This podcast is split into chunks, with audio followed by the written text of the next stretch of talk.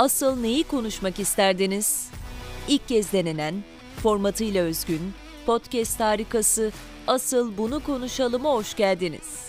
Edebi ve internet günlüğü podcastlerinin mimarı, Evren Soyuçok imzasını taşıyan Asıl Bunu Konuşalım, herkesin konuştuğu değil, kimsenin konuşamadığı konulara odaklanacak.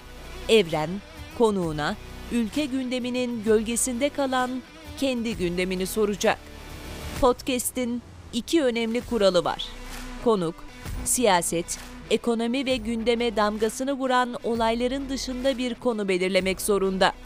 Evren, her bölümde neyin konuşulacağını ise konuğundan yayın sırasında öğrenecek. Hanımlar beyler, Evren ve konuğu hazır. Mikrofonlar hazır. Türkiye ve dünya gündeminden arındırılmış Asıl Bunu Konuşalım başlıyor.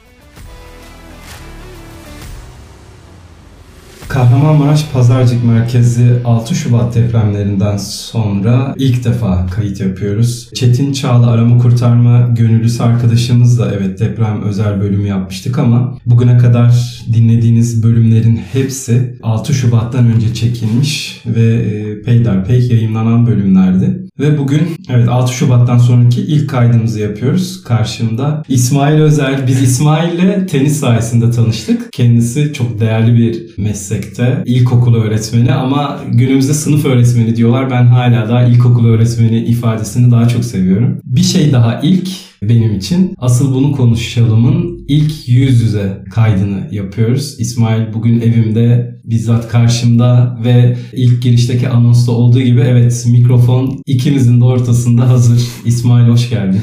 Hoş bulduk Evren. Beni hem podcastında hem de evinde misafir ettiğin için teşekkür ederim. İsmail kendisi Evren ben senin podcastinde konuşmak istiyorum dedi. Tabii bunu söylemenin üzerinden değil mi? Evet, çok zaman geçti. Çok zaman geçti. Evet. Ama çok da kararsızdı. Kendi adına çok cesurca bir şey yapacağını söyledi. Arkadaşlarına galiba bu konuyu açmıştın değil mi? Emin değilim ya evet. da işte cesaret edemiyorum vesaire gibi. Bu beni daha da heyecanlandırdı. Formatımız malum. Türkiye'nin gündemi, siyaset, din, ekonomi vesaire bu tarz işte kadın cinayetleri herkesin konuştuğu hatta zaman zaman bir araya geldiğimizde de bizim de konuştuğumuz konuların tamamen dışında senin belirleyeceğim ve benim şu an öğreneceğim bir konu üzerine konuşacağız. Açıkçası Evren e, cesaret edemeyişimin sebebi bir karşılıklı bir konuşma değil. Biz seninle genel olarak e, konuşuyoruz. Birçok şeyden de konuşuyoruz. Bunun Ces- kayda geçecek olması mı senin cesaret konusuna kafana? Kayda yazıyor? geçecek olmasından ziyade şöyle tanımlayacağım. Zaten konuyu öğrendiğinde de biraz neden çekingen olduğumu fark edeceksin bence. Benim hayatımı e, bir, bir buçuk yıldır etkileyen ve o etkilerle yaşadığım bir süreç. Oradan buradan ya da hayatın içerisinden herhangi bir konuyu e, seçip yaptığım bir konuşma değil. Biraz daha özel ve öznel bir konuşma olacağı için biraz çekiniyordum ve sonuçta bu konuşmayı da e, bir süredir kendimle de sık sık yapmıyordum. Onun üzerine bir konuşma yapacağım için biraz çekindim tabii. Ve bir konuşma yaptıktan sonra arkadaşlarımın da dinlemesini istiyorum. Dinlemesini isterim diyeyim. Beni dinlemek istemeyebilirler. Öyle arkadaşlarım var benim. Ama o yüzden çekiniyorum yani. Peki o halde ben 16 kez sorduğum soruyu 17. kez tam da böyle gözlerinin içine bakarak sorayım. İsmail asıl neyi konuşalım? Evren ben özlemek, kırılganlık ve yaşanılan duygu durum sonrası kendini ifade etme biçimi olarak dövme yaptırmak üzerine konuşmak istiyorum. Dövme yaptırmak üzerine? Evet. Allah Allah. Yani bunun üzerine seninle konuştuk zaman zaman. Yani dövmelerini beğendiğimi falan söylemiştim ama senin altını çizmek istediğin başka şeyler var anladığım kadarıyla. Altını çizmek istediğim mi bilmiyorum ama dövme yaptırmak, dövme fikri insanların aklına gelir geçer konulardan biridir. Ben de e, bir süredir dövmeliyim, uzun süredir dövmeliyim ve dövmelerimi e, belli bir duygu durum üzerine ya da belli olaylar üzerine yaptırmıştım. E, şimdi de böyle bir süreçten geçiyorum ve bunu düşünmek durumunda kaldım ben. Öyle özlemek ve kırılganlık ve dövme arasındaki ilişkiyi... Bunları birbirine bağlamaya çalışacağım. Peki o zaman seni dinliyorum. Özlemek kavuşmak, görmek istemek anlamına geliyor ya ya da o da beni özlüyor mu gibi soruların peşinden koşuyoruz. Ben özlemeyi bu eğilimle ele almadım. Ben belli bir e, zaman geçtikten sonra hala yaşadığım, bende etki eden bir özlemek olarak ele alacağım bunu. Hayatın yaşamın içinde olduğunu düşün, hareket halindesin. Duvara çarpıyorsun. istemsiz özlem. Mutlu anında, neşeli anında aklına geliyor. Acıtıyor bu istemsiz özlem. Arada bir ortaya çıkıyor, e, kendini gösteriyor. Duvara çarptın, acıdı, sersemledin, yere düştün. Hala çok acıyor. Yerdesin kafanı çeviriyorsun, etrafına bakıyorsun, insanlar hayatına devam ediyor. Onlar akışın içerisinde. Sen o akışta değilsin. O an canın acıyor ve onların içerisine karışamıyorsun canın acıdığı için. Bu bende bazen hayatın içerisine hiç karışamayacağım endişesi yaratıyor. Bu durumlarda kendimi zayıf hissediyorum ben. Bu arada somut olarak şunu öğrenmek istiyorum yani çok özlediğin geçmişine dair ya da herhangi biri var mı? Açıkçası bunu özlemeyi özellikle duvara çarpmak olarak nitelendirdim. Bunu bir örneklemeyi tercih ettim. Çünkü aradan zaman geçmesine rağmen aklıma gelen istemsiz bir özlemim var. Ve bu istemsiz özlemi işte duvara çarpmak olarak nitelendiriyorum. Direkt bana geliyor yani herhangi bir anımda geliyor. Ve özellikle mutlu ve neşeli anlarımda geliyor. Acıtıyor gerçekten. Bunun etkisi var. Ve e, işte o hayatın içerisine karışamayacağım anlarda şöyle bir şey oluyor. İnsanları o yerde yattığım ve insanlara baktığım o anı metaforlaştırırsak. insanlar hayatına devam ediyor, işlerini yapıyor, gülüyorlar, eğleniyorlar ve ben, ben onları o anlarda kıskandığımı hissediyorum. Onlardan uzaklaştığımı hissediyorum. Sonra bir an gözlerimi kapatıyorum ve düşünüyorum. Ben hayatımda herhangi bir şeyi, herhangi bir zaman diliminde asla kıskanmış biri değilim. Kıskançlık benden çok uzak bir duygudur. Yani içimde kıskançlığı tanımlayacak herhangi bir belirti hiç sezinlemedim. Birileri bana kıskançlık nedir dese sözlük tanımını dahi yapamayabilirim. İşte o anda bir farkındalığa erişiyorum. Dediğim gibi ben insanları kıskanmam. Onlara imrenirim, hayranlık duyarım. Keşke ben de cümleleri kurarım ama kıskanmam. Bu özlemek bende böyle bir duygu e, yaratıyor bazen, yarattı. Bunu fark ettim. Her duygunun başka duygularla, düşüncelerle ve davranış kalıplar kalıplarıyla, beslenme türleriyle bir kesişim kümesi daha var tamam mı? Bu kesişim kümelerini doldurmaya çalıştığımda içinde en çok unsur barındıran duygunun özlem olduğunu fark ettim. Yani bunu ben yanlış görmüş olabilirim çünkü şu anda yatıyorum ve canım acıyor gibi düşünebilirsin. İrdelediğimde aklıma gelen şeyler ilk olarak şok, şaşkınlık, pişmanlık, hüzün, gözyaşı, çaresizlik, yalnızlık, kırgınlık, amaçsızlık, yoksunluk, sonra işte sevgi, bağ, e, bağlılık, aidiyet gibi güzel şeyler de geliyor. Bu bileşenler kümesinde bana katılıyor musun? Ben hala senin neyi özlediğini merak ediyorum. bir de şey konusuna katılmıyorum. Duvara çarpmak dedin ya özlüyorsun ve duvara çarpıyorsun evet. vesaire. Benim hayatımda çok özlediğim insanlar yok mu? Var. O insanların hayatta olmadığı gerçeğiyle yüzleşirsem ben eğer duvara çarparım. Ya da onları bir daha hayatıma dahil olmayacak şekilde kaybettiğim gerçeğiyle yüzleşirsem artık arkadaşım dostum değildir, hayatımda değildir, beni reddediyordur, benimle tekrar görüşmek istemiyordur ama ben onu hala seviyor ve özlüyorumdur. Bu gerçeklerle yüzleştiğimde evet duvara çarparım. Bu beni üzer ama sendeki şu noktaya kadar ki biraz daha soyuttu. Sen ilk konuşmaya Çünkü başladın. ilk olarak dedim ya sana bunu tamamen soyut bir şekilde ele aldım ben. Çünkü tam olarak senin dediğin gibi şeyler var. Biraz sonra onları tanımlayacağım zaten. Ama aradan zaman geçti. Birçok şey mantıksal sebeplerle de açıklanabiliyor ayrılıklar, işte görüşmemeler vesaireler. Belki de sana özlemekle ilgili ya da herhangi bir şeyle ilgili bir konuyu özel bir çay içerken de anlatmış olabilirim. Bu genel olarak benim insanlara anlattığım ve söylediğim bir söz zaten. Dövmelerini konuştuk ama özlemeyi konuşmadık. Özlemeyi konuşmadık.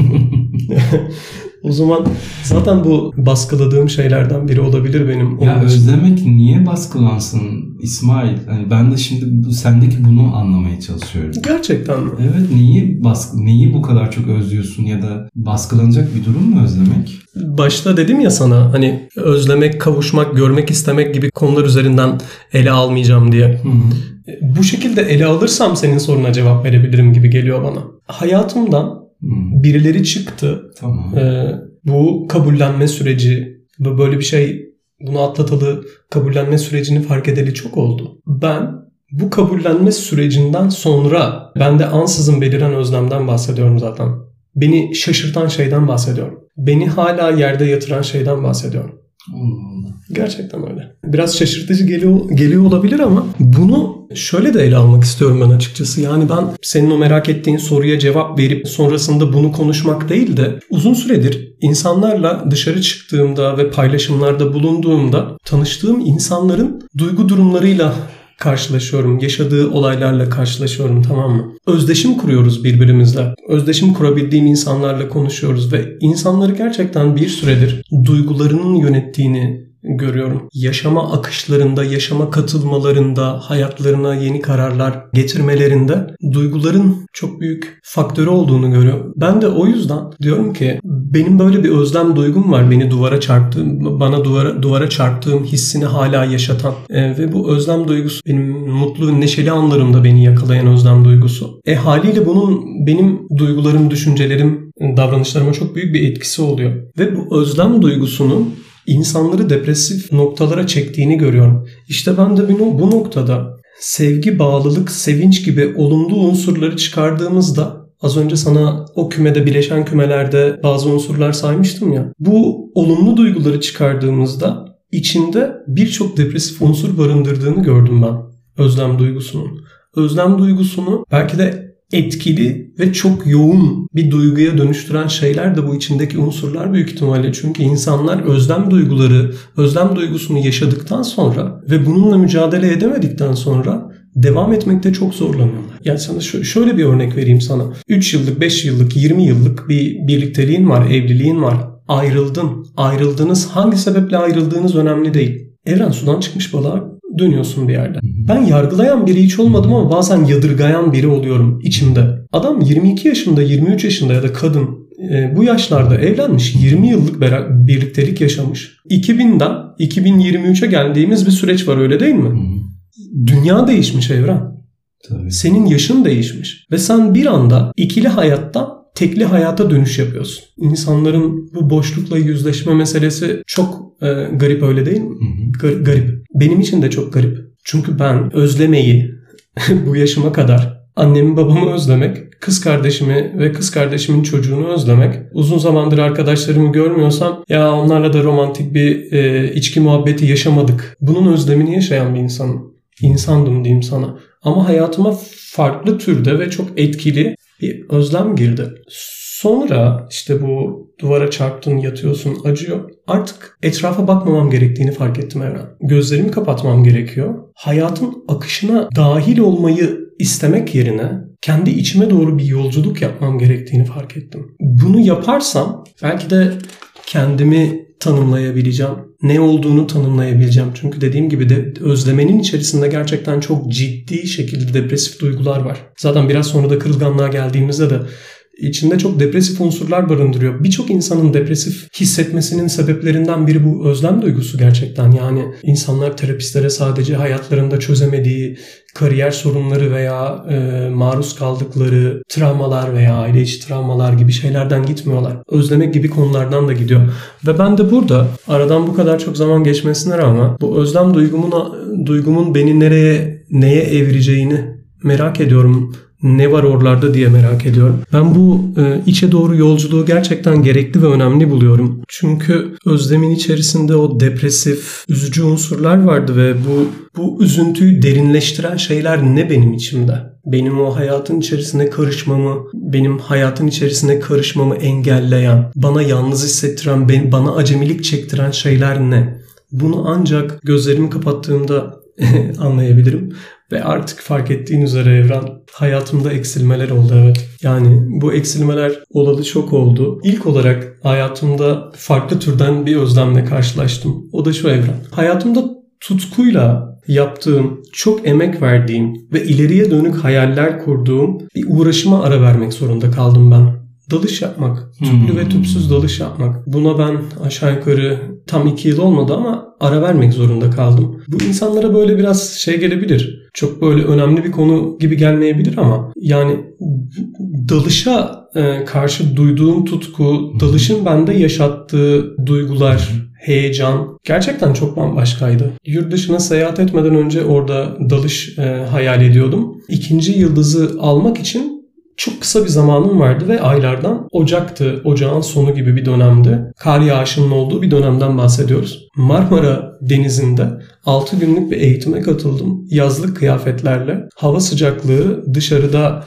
e, sıfırın altına düşerken denizde de eksi 3 ve artı 3 derecelerdeydi. Bazen 24 metrelere ve 35 metrelere kadar indim. Denizin içi bazen dediğim gibi eksi 3 iken eksi 5'lere falan da düşebiliyordu ve Sadece e, yazlık kıyafetleydim. Yazlık dalış kıyafetleriyle ve 6 gün boyunca ben bu uğraşa emek verdim. O yüzden e, bu benim için çok heyecanlı bir şey. Tüpsüz dalış konusunda da kendime çok hayaller kurmuştum. E, kendime hedefler belirlemiştim. Bu dalışa fiziksel bir zorluktan dolayı ara vermek zorunda kaldım. Daha sonra yapıp yapamayacağımı daha iyi bilmiyorum. Dediğim gibi bu benim özlemekle ilgili karşılaştığım farklı türden bir durumdu. Bu duygu durumunu yaşıyorum ben. Ben olayı şeye bağlayacaksın diye bekliyorum. Hani hayatına birisi girdi, onun için bu tutkularından vazgeçtin, o kişiyi de özlüyorsun, vazgeçtiğin tutkuları da özlüyorsun gibi ben öyle bir şey bekliyordum. Şu anda senin kafanın içindeki şablonlara göre hareket, hareket etmediğim için kötü bir konuşma yaptığımı Aynen, hissetmeye başladım.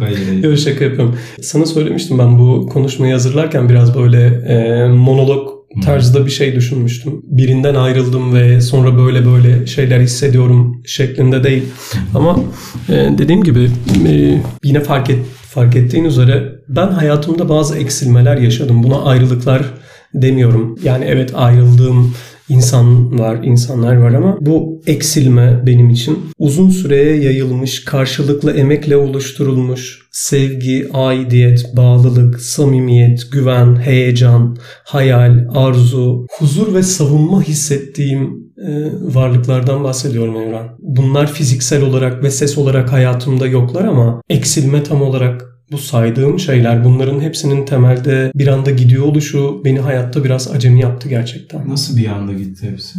Çünkü bazen hayatın içerisinde bu bahsettiğim şeyleri insanlarla özdeşleştiriyorsun. İlişkinin bir türü de bu öyle değil mi? Anladığım doğruysa eğer yani bir kişiye bu kadar çok anlamı yüklemek sağlıklı bir şey mi? Ben bir kişiye bu kadar anlam yüklemedim o hayatımdan çıkınca bunlar hayatımdan çıktı gibi hissetmiyorum ben. Hmm, ama ben ama öyle anladım. Bahsettiğim duygular bende daha öncesinde hayatımdaki herhangi bir insanla özdeşleştirdiğim şeyler değildi. Ben gerçekten birinin huzur verdiğiyle de çok geç tanıştım. Güven duygusuyla da çok geç tanıştım. Koşulsuz sevginin güzelliğiyle de çok geç tanıştım. Sırdaş olduğum, dostluk ilişkisi kurduğum bir arkadaşım da hayatımda yok. Geçen de bir arkadaşım bana şöyle dedi tamam bir esnaf e, şeklinde düşün Taksim'de bir işletmeci. Bu sokaktaki 60 esnafla ben iletişim halindeyim konuşuyorum. Ama dedi bunlardan sadece iki kişiyle kendi mesleğim üzerine, mesleğimizin vizyonu veya geleceği üzerine, yaşadığımız sorunlar üzerine konuşuyorum dedi. E öyleyse dedi benim 60 tane esnaf tanıdığım yok. Tabii. Benim iki tane esnaf tanıdığım var dedi. Benim de etrafta onlarca tanıdığım yok ki. Konuştuğum, paylaştığım çok nadir insanlar var. O yüzden o insanlar bir anda bende bu duyguları yaratıyor ve yaratmış olması benim için böyle çok şey değil. Sorgulayıcı gelmedi bana. Hissettiğim şey bu gerçekten. Hayatı görüşümü de sana şöyle tarif edersen belki biraz daha anlam kazanabilirsen de. Bir yerde sabit dümdüz oturduğunu düşün tamam mı? Ve karşıya bakıyorsun. Karşıya baktığında aşağı yukarı 120 derecelik belki 130 derecelik bir açı görüyorsun öyle değil mi? Tam karşımda. Sonra ilişki kurduğum kişiyi karşıma alıyorum ve işler çok değişiyor. Onun gözlerindeki yansımadan görüş açım genişliyor. Onun gözlerine baktığımda gözlerinde bir yansıma oluyor. Bak bunu çok metafor olarak da düşünmene gerek yok ha. Şu anda ben senin gözlerine baktığımda arkandaki belli noktaları görebiliyorum. Buna o şekilde bakabilirsen matematiksel olarak söylediğim şeyi biraz daha anlamaya başlayacaksın. Karşımıza birini koyuyoruz. O kişi bizim için hayatımızda görmediğimiz diğer anları bize gösteren kişi oluyor. Evet. Gözlerinde görüyorsun. Çünkü o gördüğünü görüyor. Sonrasında o gördüğünü sana anlatıyor. Bu bir anlatıma dönüyor. Sonra hayat yavaş yavaş daha böyle görünür hale gelmeye başlıyor. Hayata bakış açım değil, hayatı görüşüm olarak düşün bunu. Ben sadece ilişkime bu gözle bakıyorum. Biz hayatı görüşümüzü sadece bir kişiyle sınırlandırmıyoruz. Biz bu beslenmeyi kitaplardan, filmlerden, e, müzikten veya başka sanat eserlerinden, hayattaki ilk tecrübelerimizden de elde ediyoruz. Orada bir sınırlama ya da sadece bir şeye bağlılık yok. Böyle değer verdiğimiz bir ilişki neden özleme dönüşüyor? Sorunun kaynağı ya da böyle sonra ben buraya inmeye çalıştım. İnsanlar bir süre boyunca birbirlerinin karşısında duruyorlar ve birbirlerine güzel bakıyorlar, birbirleriyle güzel konuşuyorlar. Hayat beraber yorumluyorlar, belli planlar yapıyorlar. Ama artık bir yerde sen onun karşısında dururken sen onun önündeki belli noktaları görmesini engelliyorsun. Orayı merak etmeye başlıyor. Bazen hayata bakıyor, başka şeyler görüyor. Başka güzel şeyler görüyor. Sana bakıyor, artık senin gözlerinde o yansımayı görmek yerine senin kusurlarını görmeye başlıyor. Sen onun kusurlarını görmeye başlıyorsun. Ve böylece güzel değerler üzerine kurulmuş bir ilişki zamanın verdiği e, etkiyle, insanların doğal kabul ettiğim değişimiyle çünkü insanların değişiminin önüne geçmek gerçekten doğru bir şey de değil. Çünkü o zaman onların mutluluğunu, huzurunu veya hayata hayatta olmak istediği yeri kendinle sınırlamış olursun. Ya da ben onunla sınırlamış olurum. O yüzden insanların bu değişim isteğinin önüne geçmek gibi bir çabam da yok. Bu sebeplerden dolayı insanlar ayrılıklar yaşıyorlar. Bu ayrılıklar yaşanırken bazen ne kadar bunun bilincinde de olsan, farkında da olsan, sonun geldiğini yaklaşıyor da olsan bu bazen bir anda oluyor. Aslına bakarsan bunun geleceğini biliyor olsan bile bu seni yine de şok edebiliyor gerçekten. Bu bende bu şekilde yaşandı. Çok uzun zamandır bu özlem duygusunu hissediyorum. Birçok duygu ve tecrübe gibi özlem de bana gerçekten çok şey öğretiyor. Mesela ne öğretiyor? Özlem bana egomu törpülemem gerektiğini öğretiyor. En çok ihtiyacım olan şeylerden biri. Ben de senin hiç e, bencil bir olduğunu düşünmüyorum halbuki. Biraz var ama egon egon egon bencillikten e, öte bir şey olabilir bende. Hmm. Yani bende hiç olmaması gereken yani hiç çok şöyle olmaması gereken değil ama benim egolu olmam için herhangi bir sebebim de yok. Yani bir özelliğim de yok. Ama e, bu ego bu ego biraz da normal bir egoya dönüşüyor olabilir. Şöyle düşün. E, bırakılamazsın, edemezsin, değerlisin vesaire. Çünkü bir ilişkide bir anda sana bunlar veriliyor ya. Etrafında değer görüyorsun vesaire vesaire oluyorsun. Ama bir anda bu değer durumu değişebiliyor. Ego biraz da böyle. Doğru. Ego benim gerçekten to- törpülemem gereken bir şey olduğunu fark ettim. Huysuz tavırlarımın değişmesi gerektiğini fark ettim. Bu benim e, en temel sorunlarımdan biri. Henüz olumlu yönde bir etkilerini görmedim özlemenin. Bilmiyorum hala etrafıma bakıyorum. Beni neyi nereye evireceği hakkında da herhangi bir fikrim yok. Özlem konusunu konuşmamın ya da bir ilişki konusunu konuşmamın asıl sebebini söyleyeyim sana. Hı hı. Simone de Beauvoir'in Sartre'la bir ilişkisi vardı. Ve bu gerçekten çok magazinel bir ilişki. Mektuplarını falan da okumuştum ben Beauvoir'in Sartre'a yazdığı. Ama bir şey benim çok hoşuma gidiyor. Hayatımdaki tartışılmaz en büyük başarı Sartre ile olan ilişkimdi. 30 seneden fazla süren beraberliğimizde sadece tek bir geceyi dargın geçirdik. Yıllarca konuşmaktan hiç sıkılmadık. Onunla her zaman her şeyi paylaşabilirim demiş. Felsefe profesörü, yazar, dönemine çok etki eden bir düşünür olan bir kadının hayattaki en büyük, en kelimesini kullanarak tanımladığı şey Sartre'la olan ilişkisi. Bence bu çok değerli ve içsel bir şey olarak düşünüyorum. Kariyer başarısı veya başka başarıların bir hayata etkisi var ama ya atomu da buluyor olsan, gerçi sayısalcıların kafası çok farklı çalışıyor olabilir ama bir yerde gözlerini kapattığında huzursuz ve mutsuz olabilirsin Evren.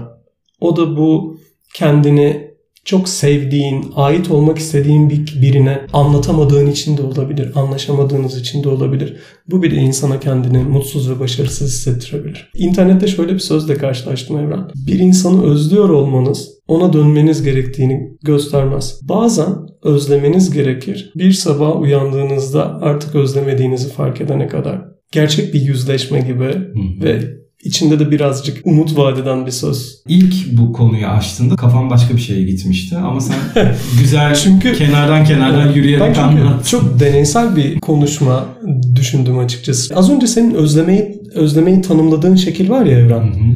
O özlemenin ve kabullenmenin sağlıklı ve doğru şekli zaten. Hmm. Herhangi bir konuda özlemekle ilgili sayfalar çevirsen özlemenin iki üç farklı e, türünü görürsün. Bunlardan birisi böyle insanın içini burkan, hafif böyle burkan bir özlem.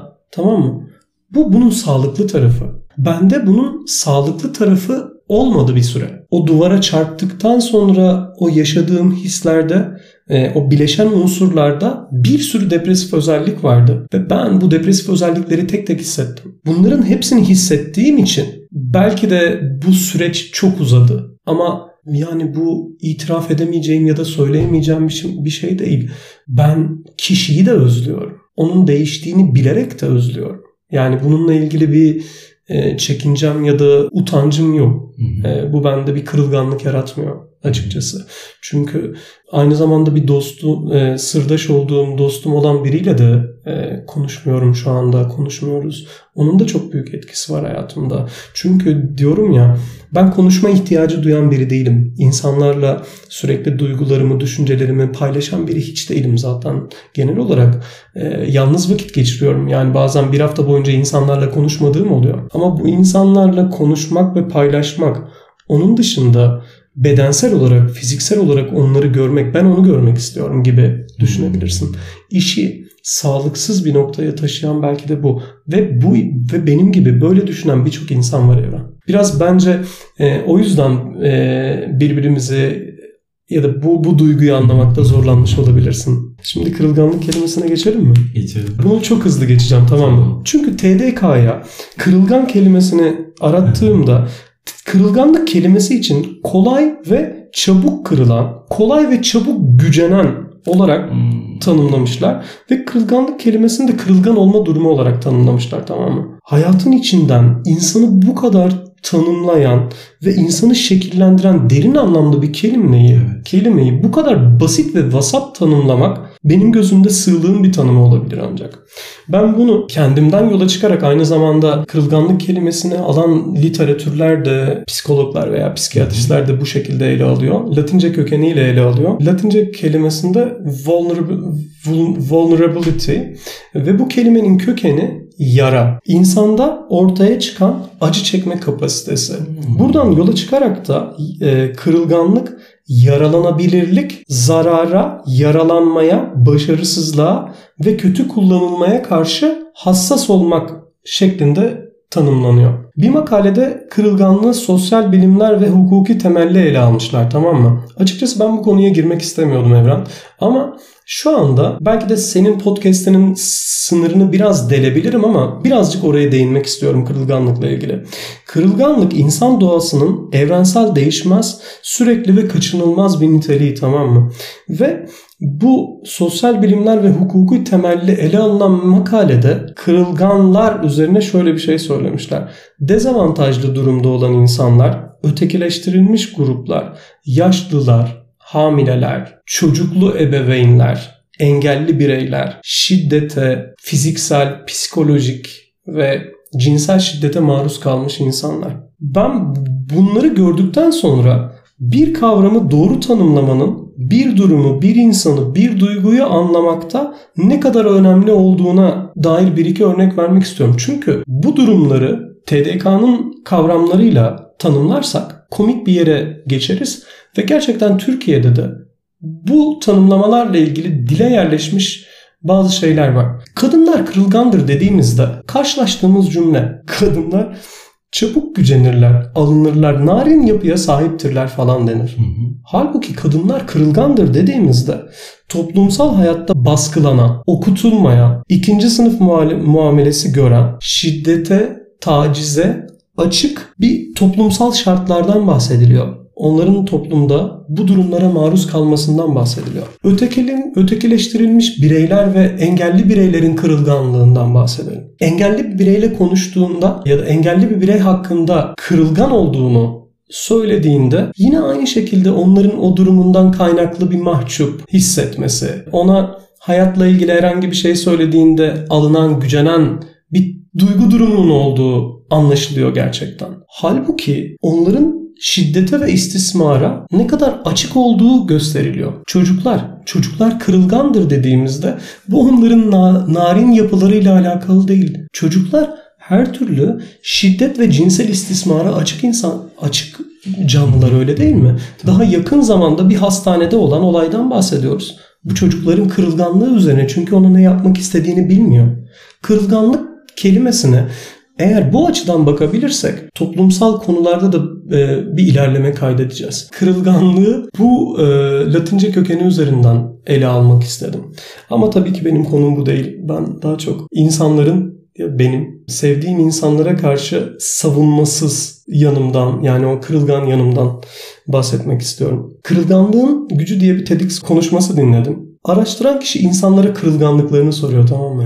Ve insanlar şöyle şeyler diyor. Sizin için kırılganlık nedir? Diyor ki yardım istemek. Kocamdan ben hastayken veya çok işim varken yardım istemek. Sevişmek. Karımla, kocamla, partnerimle sevişmek. Geri çevrilmek. Reddedilmek. işten çıkarmak. işten çıkarılmak. Başarısızlık. Dalga geçilme korkusu. Günlük hayatımızda elle tutulmayan, izleri görülmeyen bir sürü kır- kırılganlık var gerçekten. Bu konuyla neden ilgileniyorum? Çünkü ben lanet olası derecede kırıcı bir adamım. Kırıcı bir adam. Gerçekten öyle. Kırıl, kırılgan biriyim diyeceksin diye düşündüm. Ee, sevdiğim insanlara karşı gerçekten bir savunmasız tarafım var. Ee, bence bu herkeste var. Peki hangisi. Seni daha çok tanımlıyor? Yani sevdiğin insanlara karşı daha kırılgan bir İsmail misin? Yoksa hayatındaki insanlara karşı daha kırıcı bir İsmail misin? Hangisi daha iyi o nokta? İkinci söylediğim. ben kırılganlıktan bahsediyorum çünkü ben geçmişte bir kırılganlık yaşadım. Herhangi bir ortamda beni e, tanımadığım insanların kırabilmesi inan bana çok zor. Vay be. İnanın hani Yani bende alınmak, gücenmek e, ya da böyle çabuk kırılma durumu diye bir şey de yok. valla harika o Evet zaman. ben dıştan gelen etkenlere karşı bu konuda çok netim. Bu benim şeyden kaynaklandı biraz da. Biz e, 14 yaşında yatılı bir yurtta okuduk. Ha, Arkadaşlarımızla birbirimize karşı çok alaycıydık, kırıcıydık falan. Büyük ihtimalle bir kabuk geliştirdik. ha, Bunun bir etkisi var. doğru. E, o yüzden ben e, işte gerçekten TDK'nın o çabuk kırılan ve gücenen kelimesiyle karşılaştığımda ne diyorsunuz ya siz falan oldum yani. Ben bu kırılganlıktan kesinlikle bahsetmiyorum. Gerçekten çok kırıcı birisiyim ve kırılgan da birisiyim sevdiğim insanlara karşı ve işte kırılganlığı ele alma noktam da bu. Az önce özlemekten ve ilişkilerin bitmesinden ya da birilerinin hayatımızdan çıkmasından bahsettik ya Hı hı. kırıcılık ve kırılganlık bu iki tarafta da oluyor tamam mı? Yani ilişkilerde bu sadece şey olarak düşünme. Yani sevgili ilişkisi olarak değil. iş arkadaş, iş arkadaşı, arkadaşlık ilişkisi, e, her türlü ilişkiyi düşünebilirsin. Biz bu insanlara karşı kırıcı da olabiliyoruz. Bu insanlardan insanların e, davranışlarına karşı kırılgan da olabiliyoruz. Kırılganlıkla karşılaştığımızda bununla yüzleşmek yerine bunu göz ardı da ediyoruz. Ve bu göz ardı ettiğimiz noktada duyguları da konuşmayı bıraktığımızda artık uzaklaşmalar gerçekleşiyor. Ve bu kırılganlıklarımız biz, biz böyle örtbas etmeye falan çalışıyoruz. Görmezden gelmeye çalışıyoruz. Birisiyle sevgililik ilişkisi içerisinde olduğunu düşün. Kırılgansın, kırıcısın. Ya, o da sana karşı öyle. Kırılganlık nobranlıkla karşılaştığında şiddetleniyor, ses yükseliyor. Bir yerde bu suskunluğa dönüyor. Al işte sana ilişkinin, ilişkinin bitmesinin sebeplerinden biri. Tabii ki tam olarak tam sebebi değil ama kırılganlıklardan kaynaklı e, biten ilişkilerimiz de var. Doğru. Geçmiş dönemde ben bir kırılganlık e, süreci yaşamıştım Evren. Ve ben bu süreçte e, kendime bir çıkış yolu buldum. Gerçekten çok zor bir süreç geçirdim ve o zaman hayata karşı da çok toydum. Yine bir acemilik dönemi gibi. Şunu fark ettim. Kabullendiğin ve yüzleştiğin an harekete geçiyorsun gerçekten. Benim burada söylemek istediğim bu. İnsanlar özlüyor, insanlar kırılgan tavırlar sergiliyor. Bu bir özdeşim kurmak gibi. Kendimizde böyle bir yan keşfedersek kısa süre içerisinde bunu bununla kabullenmek ve yüzleşmek çok önemli bir konu. Özellikle kırılganlıkla ilgili insanların e, işte tecrübelerini ve kırılganlığın dönüştürme gücü, gücüyle ilgili yazdıklarını okuduğumda insanların özellikle söylediği şey Kırılganlığı kabul et. Kırılganlığı paylaş. Gabor Mate diye bir adam var. Genelde böyle çocukların büyümesi üzerine, çocuk travmaları üzerine falan konuşan birisi. Sanırım Türkçe'de bir iki tane herkesin de bildiği kitaplardan yani kitapları var ama açıkçası ben o kitapları okumadığım için o kitaplardan bahsetmek istemiyorum. Kırılganlık için şöyle bir şey söylüyor. Kırılganlığın kendisi büyüme için gerekli. Ee, doğada birçok canlı kırılganlıkla büyüyebiliyor. Mesela deniz e, yengeci örneğini veriyor tamam mı? Bir yengeç sert bir kabuğun içerisinde büyüyemez. Kendine şekil vermesi için kırılgan bir halde olması gerekir. Ya da bir ağacı düşün. Ağaç e, fidanken sürekli büyüme eğiliminde. Bunu da e, bir ağaç sert ve kalın olduğu yerde büyüye, büyüyemez. Yumuşak, yeşil kırılgan olduğu yerde büyür şeklinde açıklıyor. O zaman bizim kırılganlıklarımızı da güzellik olarak görmeliyiz aynı zamanda. İnsan TEDx konuşmasından bahsetmiştim ya kırılganlıkta. Kırılganlığı şöyle tanımlamış. Kırılganlık utanç ve korkunun ve değerli olma mücadelemizin özü ama aynı zamanda neşenin, yaratıcılığın, ait olmanın ve sevginin de doğum yeri.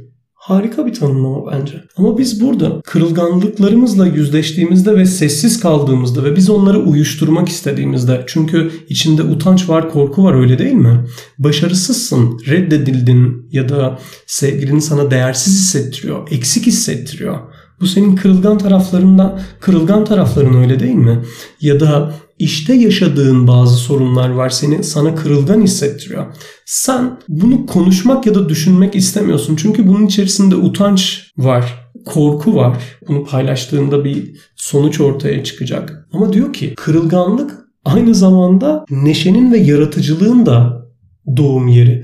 E öyleyse sen kırılganlığı uyuşturmaya çalışırken aynı zamanda acının içerisindeki o neşeyi, aidiyeti ve sevgiyi de uyuşturmuş oluyorsun. Bu konuda sanatsal içeriklere bakalım Evren. Filmlere, şarkılara, resimlere ya da herhangi yaratıcı içe, içeriğe artık insanlara mal olmuş, insanların önüne sunulmuş içeriklere ve bizi etkileyen şeylere, bizim içimize dokunan şeylere. Birçok beğendiğim eserin yazarı ya da üreticisi, yaratıcısı o eseri kırılganlıklarından yola çıkarak yapmıştır gerçekten. O yaratıcılık, o içe dokunan tarafı kırılganlığın yaratıcı tarafından, kırılganlığın paylaşımcı tarafından ortaya çıkmıştır. Evet bir kırılgan tarafım var. Bu, bununla ne yapacağım Evren? Ben kendime bu soruyu soruyorum. Şu anda geçmişte o yaşadığım tecrübeleri düşünüyorum. Beni buradan çıkarıp başka bir yere götürecek. Şu anda e, henüz bir yol bulamadım kendime. Bu konuda kendimize bir yol bulurken başkalarıyla kıyaslayarak bir yol bulmaya ihtiyacımız yok gerçekten. Tabii, tabii. Çünkü bu bulduğumuz yolu biz hiçlikte de bulabiliriz. Yalnızlıkta da bulabiliriz. İlişkide, tutkuyla bağlı olduğumuz bir işte de bulabiliriz. İlgi ve yeteneğimize göre bir etkinlikte de bulabiliriz öyle değil mi? Ben ne yazık ki özlem duyduğum ve kırılgan taraflarımdan sonra ortaya çıkan bu e, duygu durumunu yöneltebileceğim herhangi bir şey bulamadım. Özlemek ve kırılganlık bende artı bir kabalık yaratıyor gerçekten. Yani çünkü neden olduğunu bilmiyorum. Ve kendimi virüslü gibi hissediyorum gerçekten. O yüzden insanların içerisine karışmakta ve insanlarla çok fazla paylaşımda bulunmaktan çekiniyorum. İlk kırılganlık tecrübemi yaşadıktan sonra, ilk kez bununla yüzleştikten sonra ben kendime bir bir arayış yoluna girmiştim. Ve bu arayış yolundan sonra şey fark ettim. E, o bana gerçekten çok büyük bir değer kattı. Çok büyük bir sıçrama yarattı hayatımda. E, o arayışla beraber birçok şeyin cevabını e, kendi içimde, kendime dönük yolculuğumda buldum. Ve bu bulduğum şeyler bana ilk elden tecrübe kazanmanın çok değerli olduğunu gösterdi. Ve gerçekten kendime çok net bir karakter oluşturmamı da sağladı. Sevdiğim bir kişiyle konuşurken de veya yeni konuştuğum birisiyle konuşurken de eğer söylediği şey içerisinde bir bilgi, düşünce veya şey barındırmıyorsa e, sadece böyle bir yorum yapıyorsa ve yorumu genellemeyse ve yorumu yanlışsa onun o topluluk içerisinde üzülüp e, ağlamasına ya da böyle kırılgan bir duruma düşmesini asla düşünmem ben. Yani Çünkü politik... söylediği şey yanlışsa eğer ve de yanlış olduğunun farkında değilse evet burada doğrucu bir tutum sergilemiyorum. Ama bir saçmalık varsa ortada e, hiçbir şeyi düşünmeden pat diye söylerim ya. Benim gibi senin hayatındaki insanlara işte arkadaşın olur, dostun olur veya işte sevgilin olur, ailen olur. O insanlara da bize de aslında görev düşüyor. Ya diyeceğiz ki kırılmayacağız, herhangi bir alınganlık içerisinde olmayacağız. Diyeceğiz ki yani İsmail böyle. Yani seni olduğun gibi kabul edeceğiz. Orada parantez açayım. Neden ben de olduğum gibi kabul edilmiyorum da hep benden insanları olduğum gibi kabul etmem bekleniyor vesaire. Çünkü işte ben çok kırılgan ve alıngan bir insanım vesaire ya. Ya o da öyle işte pataküte konuşur. Onda olduğu gibi kabulüm. Ya arkadaşım beni kırıp dökmüş. Bana göre bence hakaret etmiş bana. Bana saygısızlık etmiş. Ben de tabii ki gücenmekte çok haklıyım. Niye? Ayşe'yi, Fatma'yı, Ahmet'i, Mehmet'i olduğu gibi kabul edeyim. Yani biraz da benim duygularımla ilgilenin. Nasrettin Hoca demiş ya e, hırsızın hiç mi suçu yok? Yani hani adamın hiç mi suçu yok karşımdakinin? Kaba saba ya da küsta ya da düşünmeden ağzına geleni söylüyor. Bu adam buna alınır mı? Bu çocuk bundan e, gücenir mi? Vesaire gibi. Anlatabiliyor muyum? Biraz şey işte ben hem kırılmayayım hem karşımdakini kırmayayım diye iki taraflı böyle kendimi Sen e, sıkarken ince çizgide Evet gidiyorsun. evet seninki çok daha Benim hayatımda böyle şey- olan şey bence. Benim hayatımda böyle şeyler hiç yoktur. İşte. Ben asla bir insandan, e, insanın kırıcılığından, bilmem neyinden asla bahsetmem. Yoktur bu bende çünkü bu bana karşı asla yapabildiği bir şey değildir ve sevdiğim, e, saydığım birilerine yaptığı zaman da ses verebildiğim ölçüde e, kesinlikle ses veririm.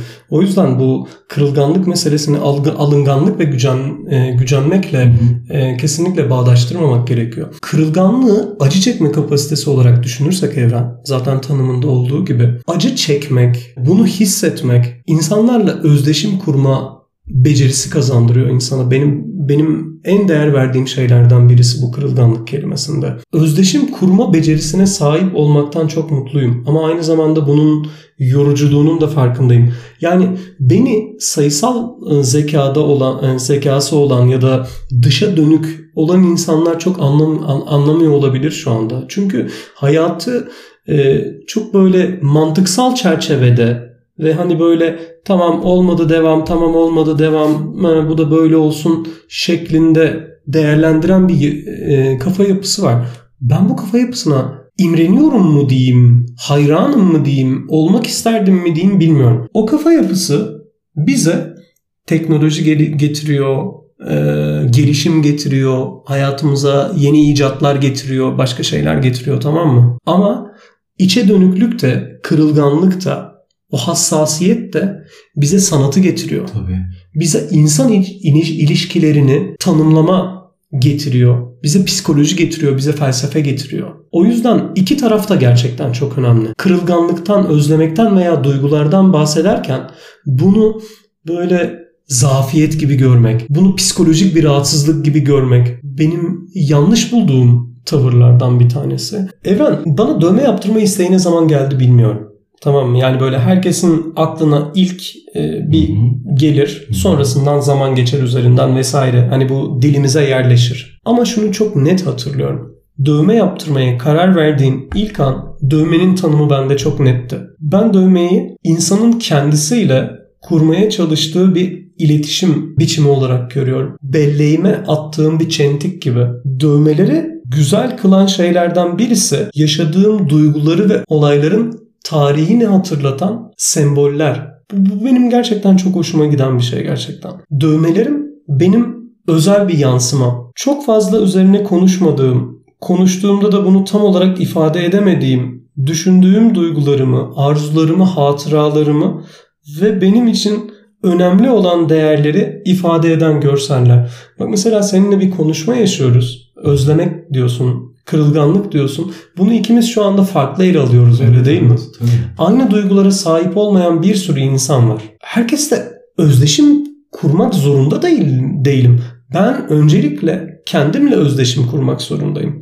Kendi belleğime bir çentik atmalıyım ki bunu hatırlayabili hatırlatabileyim kendime. Bu e, benim çok yani dövmeye dövmeye bakış açımın e, bir yanı da bu. Yaşadığım duyguları ve bu yönüyle dövmenin hikayesi yani iletişimsel bir anlamı var benim için. Tabii ki dövme yaptırırken ben de estetik kaygılar da gidiyorum. Dövmenin vücudumu güzelleştirdiğine inanıyorum. Hem bu hikayesiyle hem de estetik güdüsüyle, e, estetik e, kaygı güdümle dövmenin bende bir iyileştirici yanı var. Son zamanlara kadar birçok meslek grubu dövme yaptıramıyor mesela. Çünkü onları asi, isyankar e, gibi olumsuz duygularla e, dövmeyi olumsuz duygulara atfediyorlar. Ondan sonra aileler dövmenin insanların dövme e, çocuklarının dövme yapmasını engelliyor, baskılıyor. İnsanlarda özenti hissetme korkusu var ya da e, vücuduna bir dövme yaptırdığında onu sildirme korkusu var ya da onu ömür boyu taşıyıp taşıyamama endişesi var. Böyle böyle birçok unsur var. Bu zamana kadar e, yaptırdığım dövmelerde çok seçici davrandım. Yaptırdığım dövmelere baktığımda konuştuklarını hissediyorum. E, gerçekten e, bana bir şeyler hatırlattıklarını e, hissediyorum.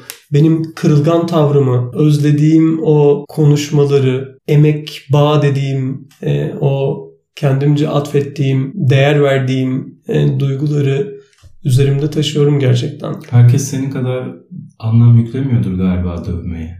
Zaten yüklemesi de gerekmiyor ki. Birçok insan dövmesini sadece görsel bir süs olarak da taşıyabiliyor. Tabii, tabii. Ama mesela geçen de arkadaşla karşılaştım. Kızının ilk çizimini koluna dövme yaptırmış hmm. ve beğendiği yine çocukluk dönemindeki çizdiği bir resmi de sırtına hmm. yaptırmış. Bir hikayede de mesela e, bunu bir dövmecinin sitesinde görmüş olabilirim. 30 yaşında bir adam çocuğunun e, her yaptığı karışık çizimleri yine dö- vücuduna dövme yaptırmış. Diyor ki ben diyor işim gereği çok seyahat ediyorum. Hı hı. Onu göremiyorum, onun gelişimini göremiyorum. Bu çizdirdiğim şeyler bana çocuğumu hatırlatıyor. Allah Allah. Ya evet. ilginç bir psikoloji aslında. Telefonuna fotoğrafını koyup oradan da hatta çoğu ekran görüntüsü vesaire yapar İkisi ya. bir değil ki. İşte ikisi bir değil ama hiç dövme yaptırmamış biri olduğum için ve bunun üzerine de zaman zaman kendimi yokluyorum. Bilemedim ya değişik bir şey bence hani. Çünkü bunu bir iletişim aracı, iletişim. Ya, çünkü bunu bir iletişim insanları. dili olarak görmemiş olabilirsin. Evet, sadece... evet şu an için benim için sadece şu an dövme kesinlikle estetik kaygılarla yapılması gereken evet. bir şey. Belki de bu yüzden benim bu dövme yaptırayım mı yaptırmayayım mı kararım çok uzun sürüyor. Yani çok çok emin olmam lazım e, yaptıracağım şeyi yani çok beğenmem lazım. İkincisi de şey Belki bir gösteriş, belki bir kendini biraz daha farklı Bu da kaygılardan biri. anlatabilmek. Evet yani değişik bir psikoloji. Dövme ne bileyim işte o marjinallik tarafı var ya belki o yüzden mesafeli duruyoruz yani. Hayatı gelenek ve göreneklerin muhafazakar düşüncenin yönetmesinin örneği gibi bu söylediğin şeyler. Çünkü bizim e, tanımlarım tanımlamamızda, ülke tanımlamamızda e, akla gelen herhalde en klişe e, o dövmeye su geçmez abdest alamazsın gibi bir kaygı. Yani bunu dövmeyle ilgili konuşmak daha istemiyorum. Hani bu hayatta böyle dövmenin hangi sanatsal boyutlara evrildiği gibi bir şey var. Ee, kaç tane insan bunu niye yaptırıyor gibi hikayeleştirilmiş bir dövme var.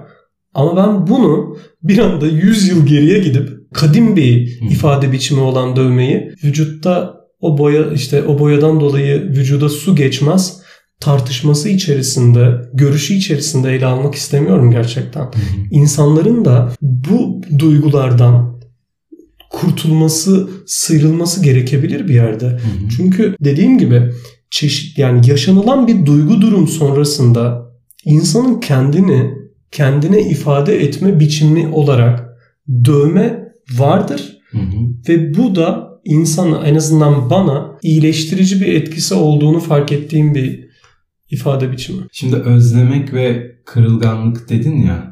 Evet. E, ve bu, bu beni iyileştiriyor dedin dövmeler. Evet. Yaptırdığın dövmeler. Evet. Bazılarını o anlamları evet. e, yüklemişsin. Bu aslında seni tabii ki iyileştiriyordur. Sen öyle söyledin, Ama söylüyorsan. aynı zamanda derinleştiriyor mu diyorsun? Ha, yani canlı tutmuyor mu? Eğer bir e, acın varsa, bir hüznün varsa, bir özlemin varsa. Kişisel farklılıklar çok fazla var. Özellikle dedim ya özlem, kırılganlık gibi böyle insanda depresif e, yönleri açığa çıkaran e, niteliklerden bahsediyorum. Bunların e, bunları insanların ele alış şekli de çok farklı. Sana bir şeyi görmek hüzün verir ama başkasına başkası aynı anlamdaki bir şeyi gördüğünde ona güzel bir hatıra olarak da görülebilir. Onu o yüzden dövmeye bakış açısı da bu ifade ediş şekli de biraz e, farklı olabilir. İnsanı acıtan birçok şey yaşanıyor. Sevdiklerimiz tarafından yaşatılıyor. Belki de bu işte o olayları, o travmaları, o acıları sıradanlaştırmak konusunda da yardımcı oluyor olabilir mi? Yani o Evren. gardırobun karanlık tarafına da kaldırabilirler ve gece yalnız kaldıklarında yorganın altında her seferinde yıllarca ağlayarak da bunu Evet. yaşayabilirlerdi. Ama bunu böyle eğlenceli bir şarkıya, Evet. insanların hoplayıp zıplay- zıpladığı bir şarkıya dönüştürdüklerinde o travmayı belki daha sıradanlaştırmayı başardılar. Evren bak buna travmayı sıradanlaştırmak olarak bakmamalısın bence. Bak bence burada çok daha büyük bir şey var. Ne var? Çok ciddi bir acı ve kırılganlık durumundan bahsediyoruz değil mi? Evet. Ve sevdiğimiz kişiler tarafından yapılan bir şeyden bir şeyden bahsediyoruz. Ee, o yüzden belki de sen benim ilk konuşmamdan e, bu yana biraz özdeşim kurmakta e, zorlanmış olabilirsin. Çünkü o duyguyu hissetmiyorsan. Bu öyle bir durum ki o kırılganlığı o da senin kadar benim kadar aynı şekilde hissediyor. Aynı basitlikte, aynı sıradanlıkta ve aynı duygu düşünce durumlarında hissediyor. O da var ya kahroluyor. O da aynı senin gibi belki yatağına oturup çikolata yiyip senin benim gibi çikolata e, yiyor işte bir şey yapıyor. O depresyonu hissediyor tamam mı? Ama Evren o kabuktan çıkmak gerekiyor. Orada bunu üretkenliğe döndürdüğü anda Hı hı. o kişi bambaşka bir kişi oluyor işte. Bu duygulardan bahsetmemin ya da bu kırılganlıktan bahsetmemin sebeplerinden biri de şu oldu. Uzun süredir insanların içine karıştığımda benimle özdeşim kurdu- kurmuş bir arkadaşım dedi ki "E, bir ayrılık yaşadıktan sonra enkaz gibiydim. Enkaz gibiydim. Bildiğin fiziksel olarak da bazı sorunlar yaşıyordum. Yani ayrıldıktan sonra günlük tutmaya başlamış. Şu anda yaşadığı hisleri şarkılaştırıyor. Jazz, blues tarzında öyle gündelik bir konuşma dilinde şarkılaştırıyor ve müzikle artık hayaller kurmaya başlıyor. Kendini ondan önceki ve ondan sonraki insan diye tanımlıyor. Arkadaşın söylediği çok güzel bir şey var Evren. Bazen diyor yaşadığın duygu durumlarından sonra seni başka bir noktaya taşıyacak bir kişiye ihtiyacın diyor. Ona da anahtarcı diyorsun. Anahtarcı diyor. Yani çünkü etrafında gitmek istediğin birçok yer var ama sen bazı kapıları açamıyorsun. O kırılganlık, o özlem. Bunları aşamıyorsun. Aşmakta zorlanıyorsun. Ne kadar kendi içine yolculuk yaparsan yap bunları aşmakta zorlanıyorsun. İşte o anda senin kapına bir kap- karşına bir kapı çıkıyor ve o an anahtarcıya ihtiyaç duyuyorsun diyor. O anahtarcı başkaları yani herkes için farklı. Onun için terapist, başkası için özlemini doldurmak istediğin başka bir kişi ya da başkası için bir hobi, başkası için kendi işine odaklanma, kariyerine odaklanma, başkası için de yaratıcı bir üretkenlik. Ne yazık ki ben bu konuda yolumu bulamadım. Hmm. Mesele biraz da buydu. Çok uzun süren bir şey ve o yüzden çok riskli bir konuşma. Podcast konularına baktığımda tamam mı?